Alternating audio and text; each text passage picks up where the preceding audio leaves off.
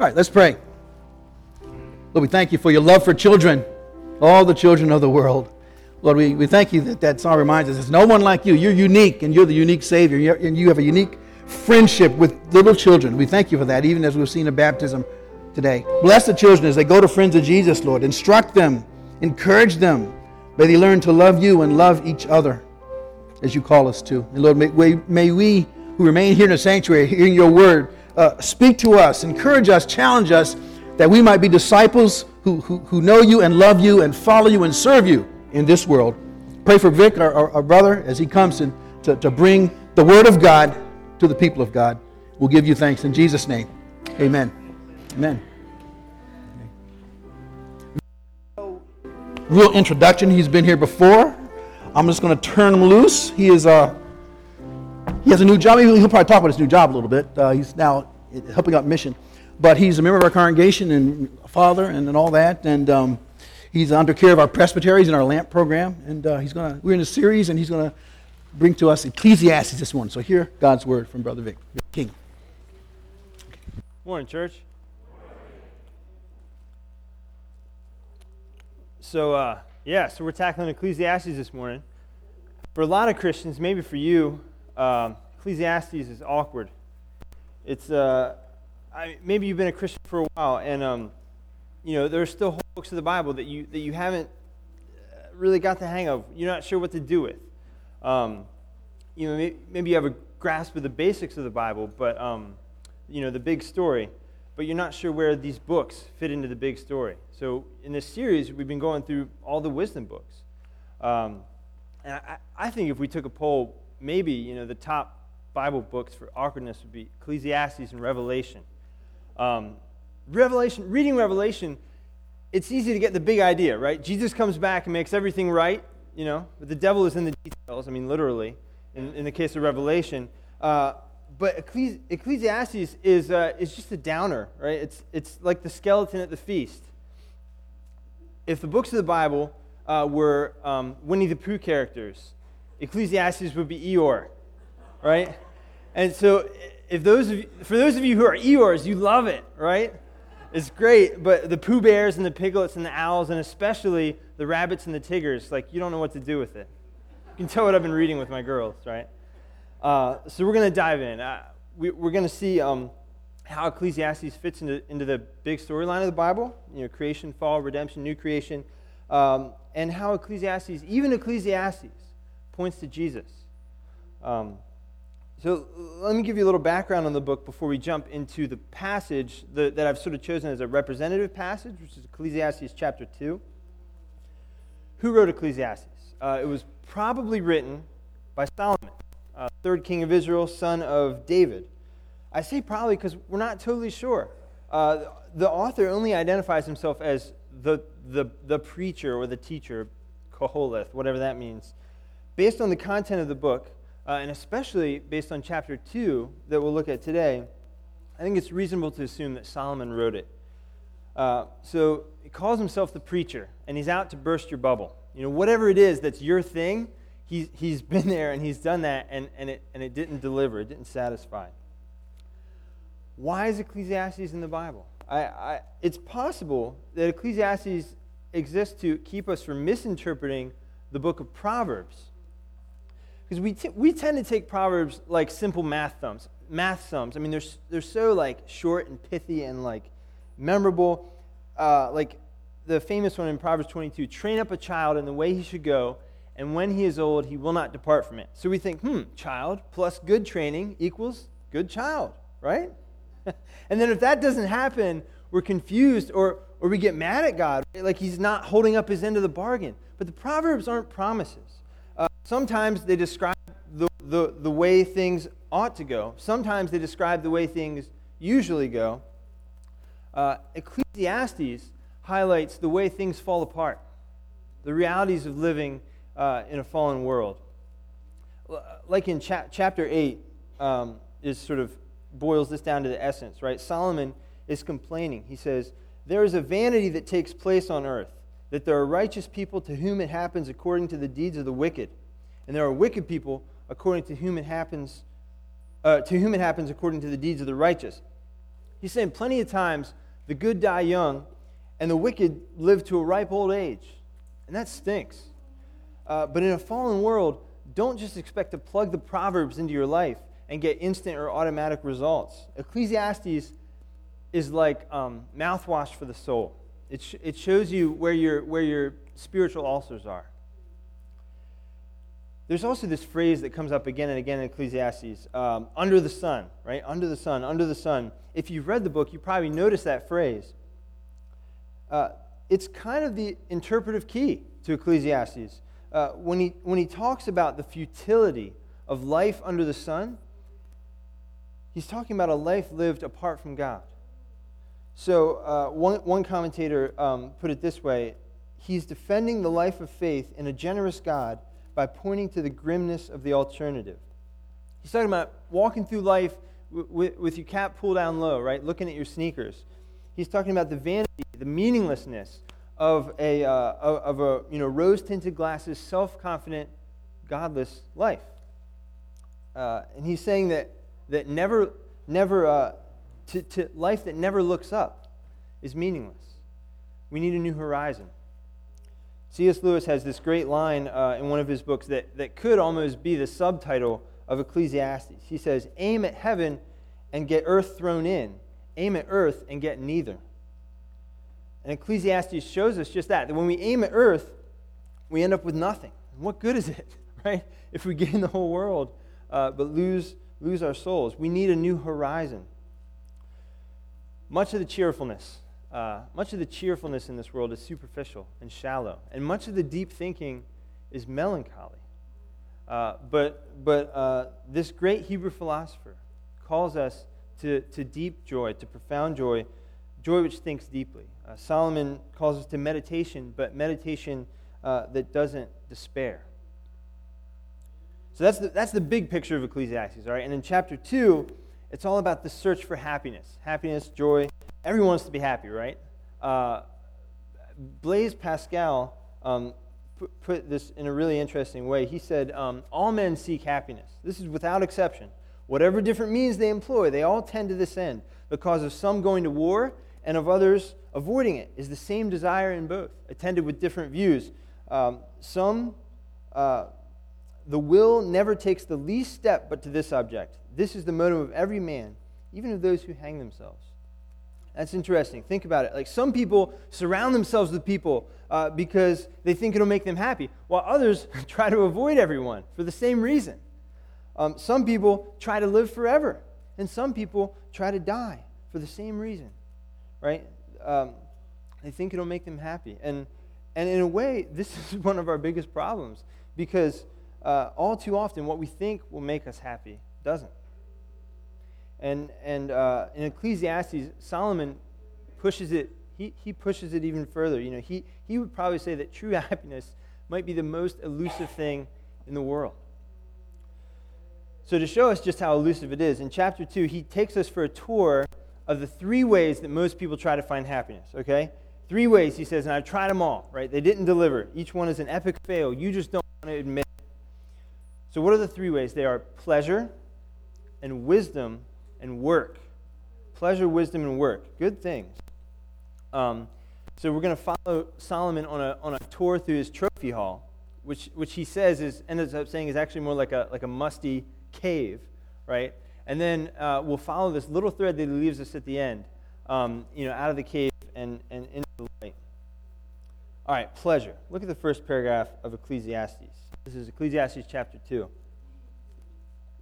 I said in my heart, Come now, I will test you with pleasure. Enjoy yourself. But behold, this also was vanity. Okay, says Solomon, I'm going to be a hedonist, right? I'm going to chase pleasure full time. But it fails. Um, I, I, uh, I said of laughter, it is mad, and of pleasure, what use is it? I searched with my heart how to cheer my body with wine, my heart still guiding me with wisdom, and how to lay hold on folly till I might see what was good for the children of man to do under heaven during the few days of their life. So he says, I tried wine, right? And I even kept my wits about me while doing it. Like I wasn't, I wasn't looking to get drunk, but it failed to deliver. The next verse I made great works. Um, I built houses and planted vineyards for myself. I made myself gardens and parks and planted in them all kinds of fruit trees. I made myself pools from which to water the forest of growing trees. Look at this. He says, You know, I built, I built a mansion. I built an estate, a place that would make Shaquille O'Neal's house look, look like a dump. I've got orchards and gardens and pools, and it didn't satisfy. I bought male and female slaves and had slaves who were born in my house. I also had great possessions of herds and flocks, more than any who had been before me in Jerusalem. I also gathered for myself silver and gold and the treasure of kings and provinces. I got singers, both men and women, and many concubines, that delighted the children of man. He's got slaves. Well, that's not good. But his point is to underscore the scale of his wealth, right? Uh, if you were around he'd be saying, you know, I've got butlers and cooks and gardeners. I've got indie rock bands that I pay just to sit around waiting for me to tell them what to play. Uh, and and I've, got, I've got more gold in my bathroom than I've got porcelain. And it didn't satisfy.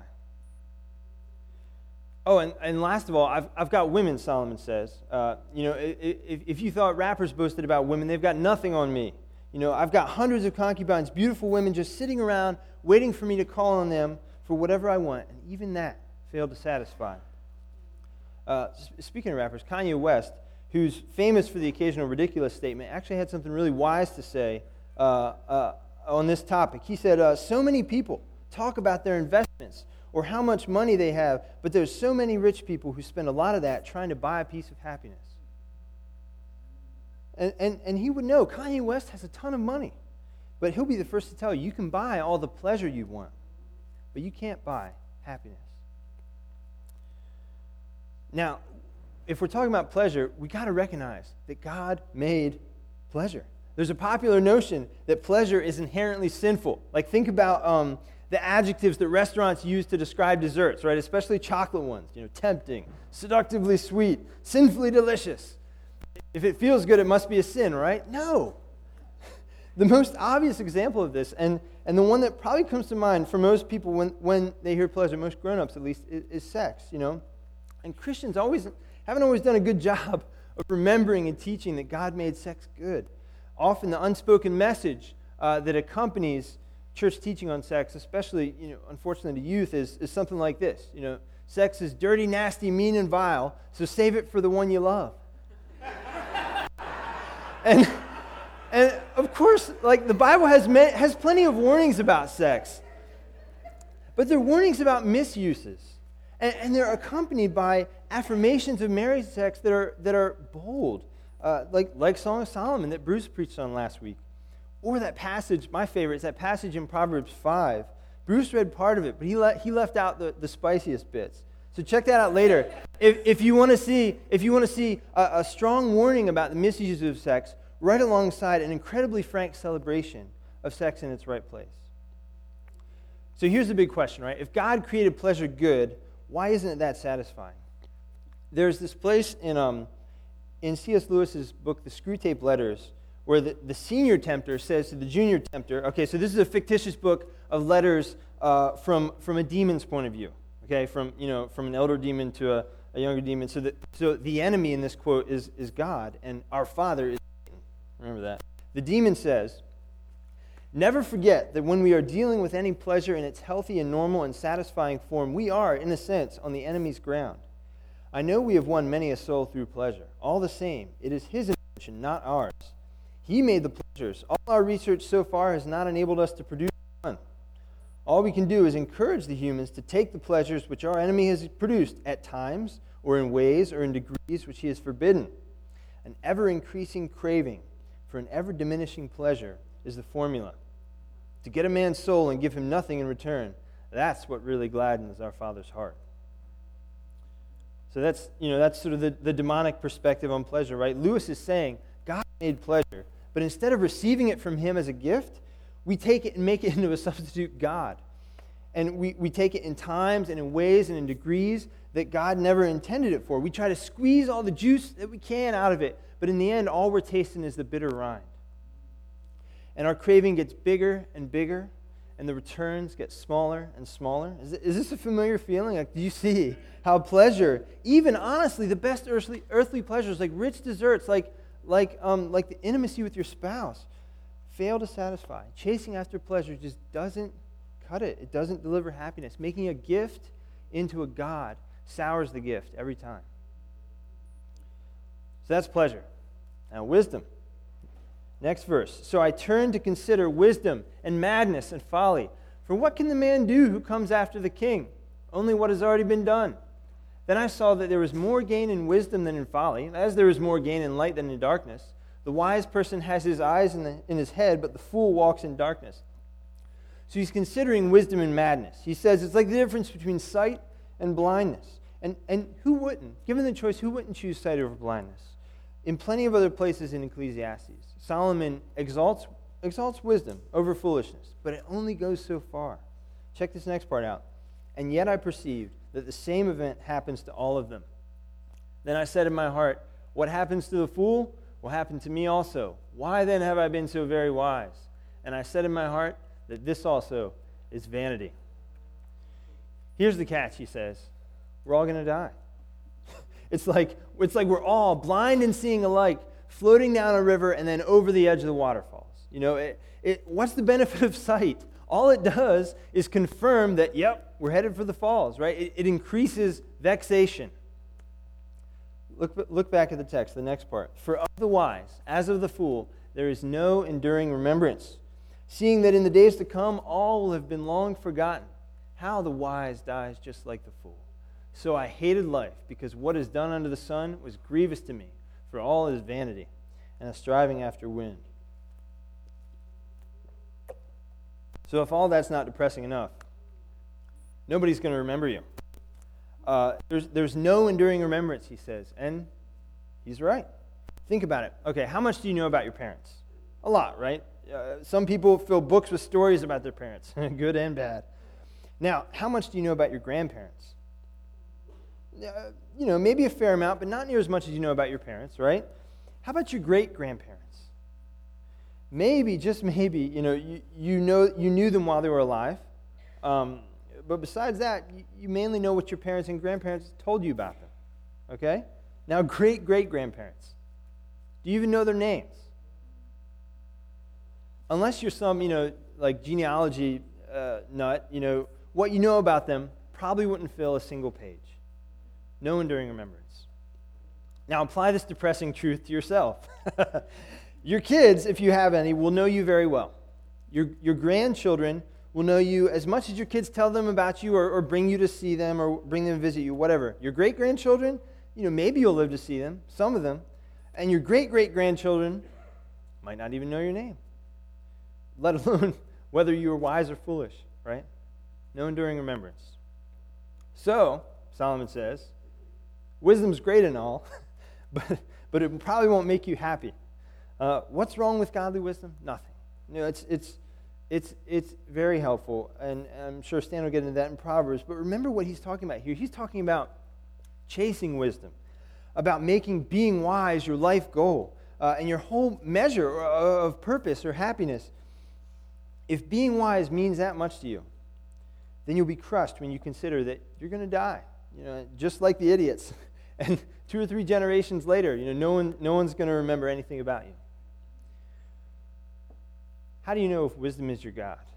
Uh, how do you know if you're looking to wisdom for more than it can deliver? Um, maybe your book budget rivals your grocery budget, right? Or, or maybe, maybe you never want to be taken in, you know, or, or, or, or duped, so you're always a little cynical. Cynicism, by the way, is, not true wisdom. It's, it's self-protectiveness, masquerading as wisdom. Um, or maybe you have a dogged commitment to the truth, right? That, that, that leaves you feeling embattled everywhere you go, uh, like everyone's, everyone's against you. These are some of the varieties, right, of, of, of wisdom idolatry. And I struggle to keep all three of these in their place, you know, pleasure and wisdom and work. But wisdom is probably my biggest problem. I, I, um, I get around the book budget barrier by collecting free books, okay? And it's, I don't even I don't know if I'm even capable of walking by a table of free books without you know without leaving with a few of them. Um, and it came to a head earlier this summer when I, I brought some boxes of books home from my old job, and uh, and Joanna, my wife, confronted me. Uh, she was like, you know, why do you want to keep these books? And and I said something like, oh, I might I might need them someday. They're my favorites from my old job. Uh, she was like, Where are we going to put them? Like, we've got boxes and boxes of books in our basement that you haven't touched since we moved here. And so uh, we worked it out, you know, that I could keep, I could keep uh, as many books as I gave away. You know, so as long as I gave away an equivalent amount uh, of the books from our basement, you know, I, I could keep some of the incoming ones. But what's behind that book obsession? Like, for me, at least part of it is that deep down, I'm hoping that I, if I could just collect, you know, the best books, read the right books, learn the right strategies or perspectives, then life would, life would fall into place, right? I'm thinking maybe the key to a happy life or a productive life or a good life is just a book or two away. And Solomon says, It isn't. Trust me, I tried it. At the end of Ecclesiastes, he, he writes, Of making many books, there is no end, and much study is a weariness to the flesh. That, that needs to be my life verse. Like, I need to memorize that one. So, so, so on to work. Okay, so we got pleasure, and we got wisdom, and now work. What happens when we chase after work? Verse 18. I hated all my toil in which I toil under the sun, seeing that I must leave it to the man who will come after me. And who knows whether he will be wise or a fool? Yet he will be master of all for which I toiled and used my wisdom under the sun. This also is vanity. So I turned about and gave my heart up to despair over all the toil of my labors under the sun, because sometimes a person who has toiled with wisdom and knowledge and skill must leave everything to be enjoyed by someone who did not toil for it. This also is vanity and a great evil. Do you hear Solomon's complaint? One guy, right, who's worked hard must leave it all to the next guy who doesn't even know how to handle it. I'm sure this thought has passed through the mind of every outgoing U.S. president, right? And, and, and no, no less for Solomon, right? I mean, he was a king par excellence. If, if you've ever had to hand over a, a, a favorite project, right, to a, to a colleague, or, or even an unfinished dinner recipe to a family member. You know what he's talking about. Uh, but he, he, takes it, he takes it further. Verse 22 What has a man from all the toil and striving of heart with which he toils beneath the sun? For all his days are full of sorrow, and his work is a vexation. Even in the night, his heart does not rest. This also is vanity. Solomon's saying, I'm working my butt off, and it, it's going okay, but it's frustrating, and I can never quite get it out of my head. Right? I, I lie awake on my bed at night thinking about it. You've been there. Is that you? John, uh, John D. Rockefeller, if you adjust for inflation, was probably the wealthiest man on earth since Solomon. And when he died in 1937, he was worth what today would be uh, $323 billion. Someone asked him towards the end of his life uh, how much money was enough, and he said, just a little bit more. Do you hear the echo of Screwtape there? an ever increasing craving for an ever diminishing return, an ever diminishing pleasure. That's the formula. The same thing that can happen with pleasure and wisdom can happen with work. A good thing can become a God. And just like with pleasure and wisdom, we have to remember that God made work good. You know that, right? Some, some people have, have, the, have the, the notion that the reason we have work is because of sin. Uh, that was actually, I mean, that was, that was the Greek notion. Uh, but in the garden, before sin entered the picture, God gave Adam and Eve a job description fill the earth, multiply, uh, fill the earth and subdue it. That's, that's why they, you know, they were to cultivate the garden and, and, and, and raise a family. And that's why work done, so, done well can, can be so fulfilling. But it can also be addictive and frustrating because since the fall, work is also cursed. God's judgment on Adam in Genesis 3 was by the sweat of your brow you shall eat bread. Thorns and thistles will be your lot. In other words, the ground will resist you. You know, because of, because of sin, the world will resist your efforts to cultivate it. And, and your work will now be frustrating in some measure or degree. Last point on work, it fails to deliver because it doesn't last. Right? Just like wise people who are usually forgotten in the end, most of our work will not last. Uh, so my, my parents are visiting here today. Hi, Mom. Uh, and uh, my, my dad went to high school with a guy named Roland Weaver. And after graduation, this guy, Roland, uh, went straight into masonry. And he did really well at it. Like, he had brickwork featured in uh, Better Homes and Gardens. And pretty soon, he was a workaholic. I mean, he was working all the time, but it was also all he could think about. And then one night, he had a dream well, a nightmare. Uh, there was an earthquake, and he watched as one by one each of his brick masterpieces toppled to the ground. They returned to dust. And, and when he woke up, he realized somewhat, someday it's all going to return to dust. And what's worse, so will I. Um, and eventually he sold his business and became a pastor. And I'm, I'm not pulling Jesus juke there. I'll talk about that in a second. But he, so, he's, so he's somewhere out in the now, uh, you know, preparing people for eternity. He realized, Roland Weaver realized what many people never do that work done for yourself doesn't last. He could have kept on working as a mason. He could have, totally, after his heart changed. I mean, the world needs good masons, right? And um, he, he, he wouldn't have been enslaved to it anymore. I mean, he probably would have gone on to do even better work. Um, but uh, he, he, certainly would have been better to work with, right? Uh, I say that because I, I don't want you to think, you know, that the only worthwhile work is full-time ministry. That was, that was Roland's calling. But whatever work you have been uniquely equipped and are suited to do and the world needs, it's possible to do that same work in two very different ways, for God's glory or for your own. And only one of those ways uh, will have eternal impact. So that's work. So, so pleasure, wisdom, work, they all fail to satisfy. Kind of at the end of our rope here, right? Uh, and here at the end of the chapter, there's, there's a glimmer of hope. Listen to this, verse 24. There's nothing better for a person than that he should eat and drink and find enjoyment in his toil. This also I saw is from the hand of God. For apart from him, who can eat or who can have enjoyment? For to the one who pleases him, God has given wisdom and knowledge and joy. But to the sinner, he has given the business of gathering and collecting, only to give to one who pleases God. This also is vanity and a striving after wind. Did you catch that? Maybe, just maybe, happiness is possible. He says in verse 26 To the one who pleases him, God has given wisdom and knowledge and joy. To the one who pleases him. So pleasing God is then the key. It's that simple and that impossible. Right? Look at the rest of the verse. But to the sinner, he has given the business of gathering and collecting. Uh oh you know, the sinner. I don't know about you, but I'm a sinner. And, and if you've been listening so far, you've probably thought of some way, some way that you're making one of these good things, pleasure, wisdom, or work, into a replacement God, an alternate God. And with such things, God is not pleased. So how, how are we ever going to please him?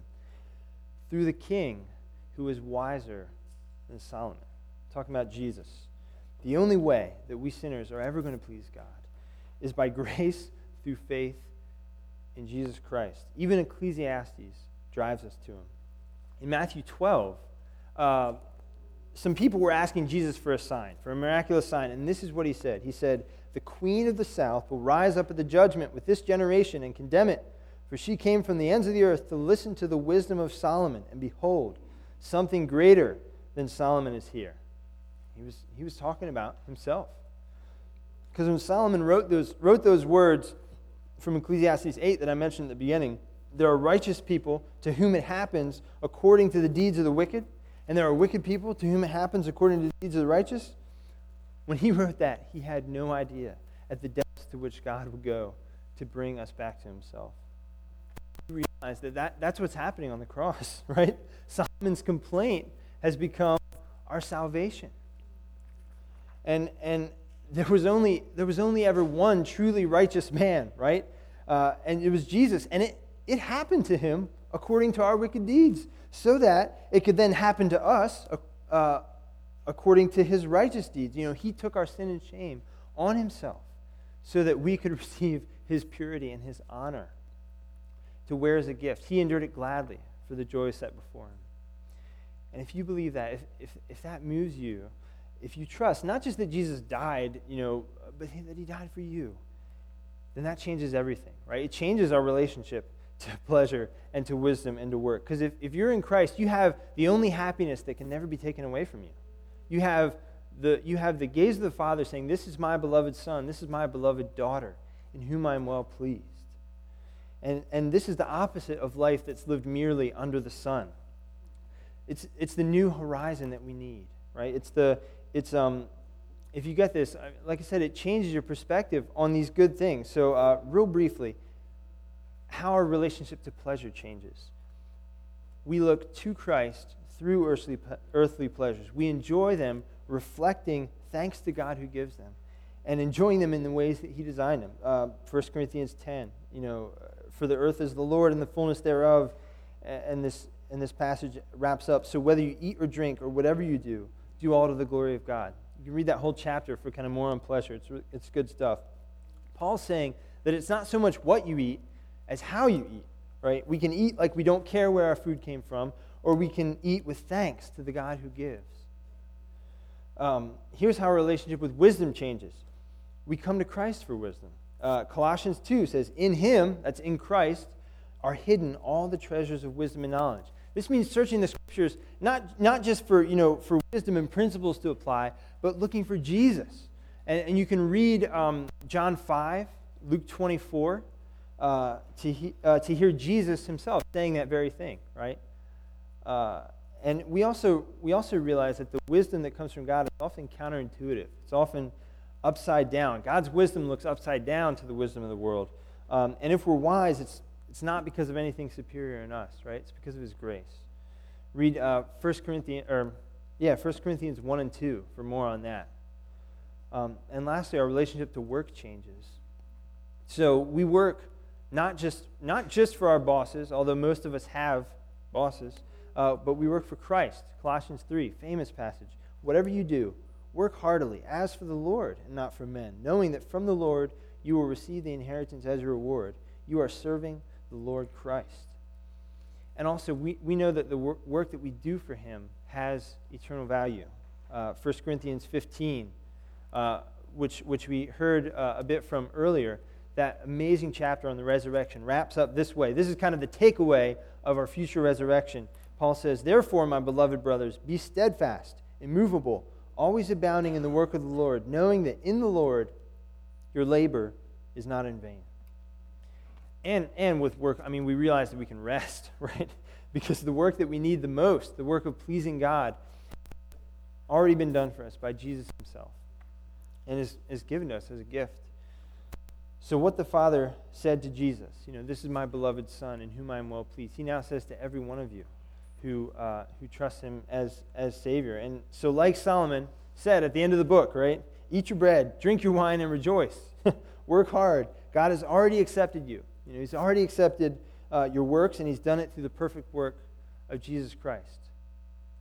This is the gift of God. And it, if that's you, if you're there, let it sink in and, and, and change you from the inside out. And, and if that's not you, if you're not there yet, think about these things. You know, talk with people you trust. Uh, face the futility of life under the sun.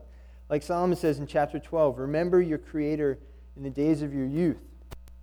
In other words, don't wait until old age to get this, right? To get this perspective. Don't plow the ground with your chin.